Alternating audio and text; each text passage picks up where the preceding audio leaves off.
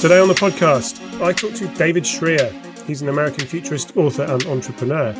He also edits the MIT Connection Science imprint of MIT Press and is the author of various industry books in the fields of financial tech, digital identity, data governance, and financial innovation. And he's also an AI expert.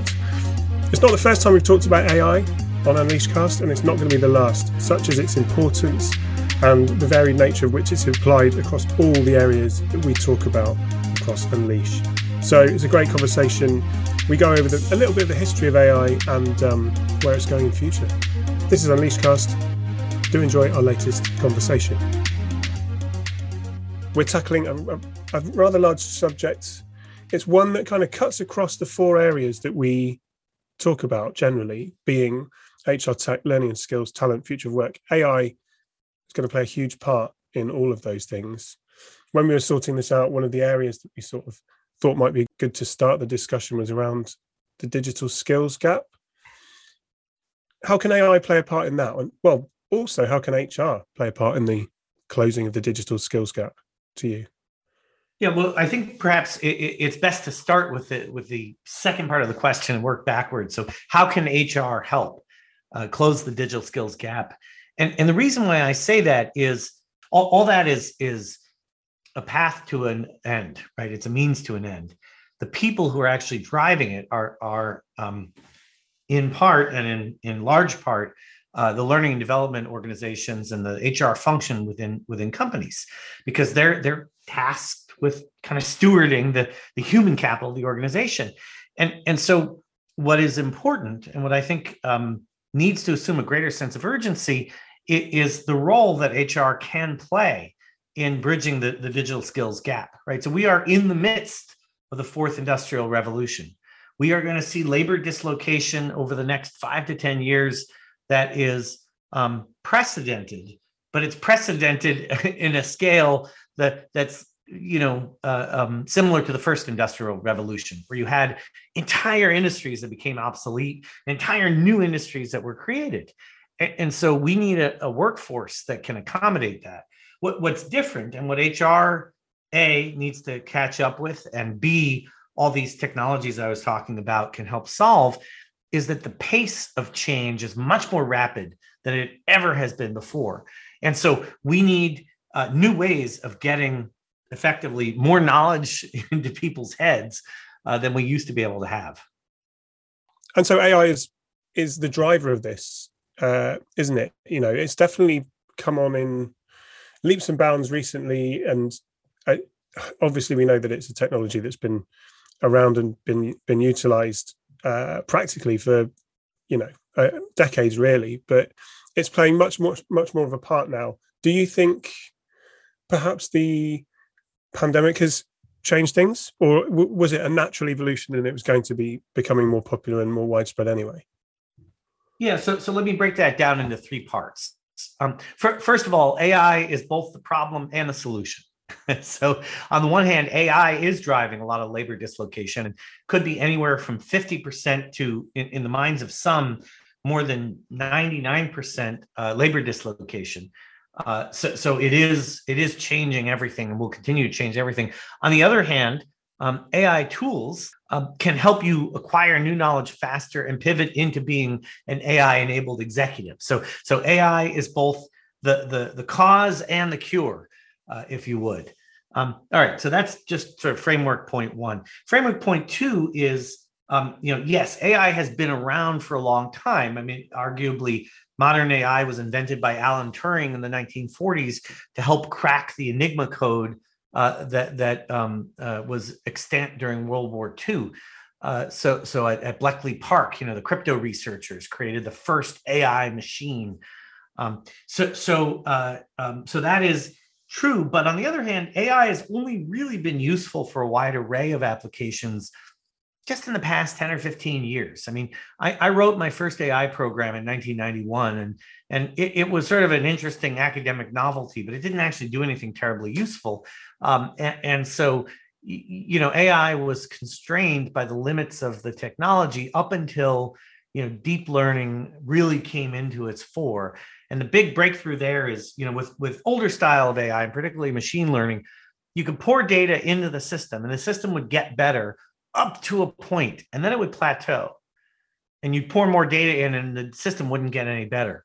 With deep learning the more data you put in the better it gets. And this has led to a whole array of things that are noticeably improving how everything from you know speech recognition in your phone works to the kind of movie recommendations that netflix makes for you. Um, so there was a change that happened only you know in relatively recent terms uh, maybe even the last seven years around 2015 when google started to open source uh, their tensorflow library that, that we started to see transformational ai versus narrow specific use case ai or novelty ai finally we come to the the sort of the pandemic uh, dividend right? And i'll call it that because the pandemic obviously caused a lot of problems a lot of economic dislocation or disruption but it also opened up new possibilities and one of the things that it did is it showed people that remote working really could work well um, and so uh, um, you know, people are, are really liking this new flexibility that is possible with digital technologies. I'm not going to restrict it to AI because there are other things that enable this remote working or digital revolution, but AI is certainly part of it. And so, for example, you and I are, are talking now. So, if this podcast, obviously people can only hear my voice, but uh, you and I are talking now, and we're using uh, Zoom, and and you know our backgrounds are blurred. You know that background blur uh, is is a is a machine learning driven artifact that essentially says even when you're at home you can kind of professionalize the environment a little bit so so you know if i if i remove the background blur you know you would see the the, the picture of my kids with you know on, on on my mantle there and you know some people might find that charming but some people might find that distracting and so let's sort of put everybody in a neutral workspace so we can focus on each other rather than on the cool picture behind me um, so so so yes uh, um, AI has been around for a while. Yes, things have changed within the last seven years. And yes, COVID has dramatically accelerated the adoption of digital technologies, including AI. So, in addition to sort of the remote workforce piece of like now we can all work at a distance, and that creates all sorts of new and interesting problems for HR functions to manage when you've got a fully remote workforce. Um, but also, uh, um, it creates the potential for um, more digitization. There are a bunch of businesses that more rapidly adopted digital technology that displaced humans, and they did so during during COVID because they were forced to. One thing you also, um, actually no, let's let's go back a little bit. Would it be possible for the benefit of, uh, well, not least myself, but to give us give me a kind of um, layman's terms potted history of deep learning because this this is something that you mentioned that sort of has changed the way that AI has been used and implemented. Yeah, I mean, so so there are let's say three major categories of artificial intelligence. So first of all, let's define what is artificial intelligence. People throw around the the term, but what does it really mean? Artificial intelligence is a machine that thinks like a human and, and the reason why I lean into that definition of artificial intelligence is a, is a machine that thinks like a human, you can almost imagine the, the air quotes around thinks, is that um, you know we don't know if it actually these things are actually capable of true cognition even now it's a fascinating philosophical discussion but they do a, a really good job of simulating like they are thinking like a human being or or thinking at all maybe they're thinking in ways that are not like a human being um, and, and but they're still thinking at a level comparable to human intelligence, if not superior to it. And and so uh, Alan Turing, uh, in in his uh, seminal paper, uh, "The Imitation Game," um, posited that what is known as the Turing test, which says, let's say we couldn't see each other, we just could hear each other's voices, or maybe we're just typing back and forth to each other. Um, how do you know that you're talking to me and not to a machine? If you can't tell the difference, that machine passed the Turing test. And it's gotten more sophisticated over the years, but that's the basic idea. So people have elaborated the Turing test as, as AI has gotten more sophisticated, the test has gotten more sophisticated. But the basic idea always was could a machine fool a human being into thinking that they were talking to another human being? And, and what's interesting is the first AI that was able to pass the Turing test was invented in the mid 1960s. Okay. So this was an expert system, which is our first major category of AI. Expert systems are rules-based AIs that, that basically you have to program everything that the AI does very explicitly. And so there's some human expert that's putting their expertise into a machine.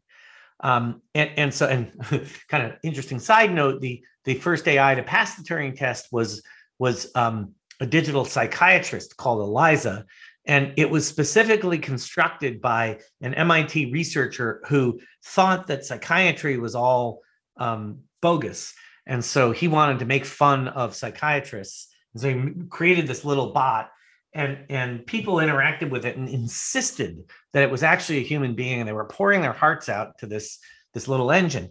That engine that eliza is the is the ancestor of our modern day chatbot. Okay so expert systems first kind of ai then we got into machine learning which was this idea that we could create um, machines that sort of had a, a neural network in a way they had like a, a um, an engine that could that did not need to be explicitly programmed and could acquire knowledge by repetition of data coming into it. Um, and that led to, for example, the original facial recognition algorithms that came about in the 1980s and a number of other interesting applications of artificial intelligence. And that was sort of a first wave of innovation, and it was going along for a bit, but then it sort of plateaued. So, for example, I remember in the late 1990s, there were all these speech engines like Nuance, uh, dragons, NaturallySpeaking. There are these things where you could talk to the machine and it would write down your words. It would turn speech into data. And, and the, those systems were limited because you had to train them. It was annoying to use. You had to like read a very specific script that they gave you for the machine to understand you. Um, and, and, that's illustrative of the overall problem of these general machine learning systems, although we still use machine learning today. Sometimes it's quite suitable for certain applications. But then people started trying to figure out how to stack layers of computation on top of each other in a, in a computational model that resembled how the human brain is interconnected. You know, so we went, and I'll be use a very gross metaphor, we went from two dimensional to three dimensional and by adding that complexity to the system, the system was able to take on a lot more data and get a lot more sophisticated. And that's why, starting in 2015 or so, you started to see more and more useful things happen with AI. Uh, and so, for example, now I can talk into my phone without having to train it. I just pick it up straight out of the box, start talking to it, and it will understand me pretty well, actually. I've got one last question, and it's about it's I guess the more practical aspects in terms of skills. So one thing you mentioned was uh, how AI can help in individuals' uh, skills acquisition, and then how HR can support that. Cause, so could you talk a little bit about that in terms of where that's going with with skills acquisition and, and AI?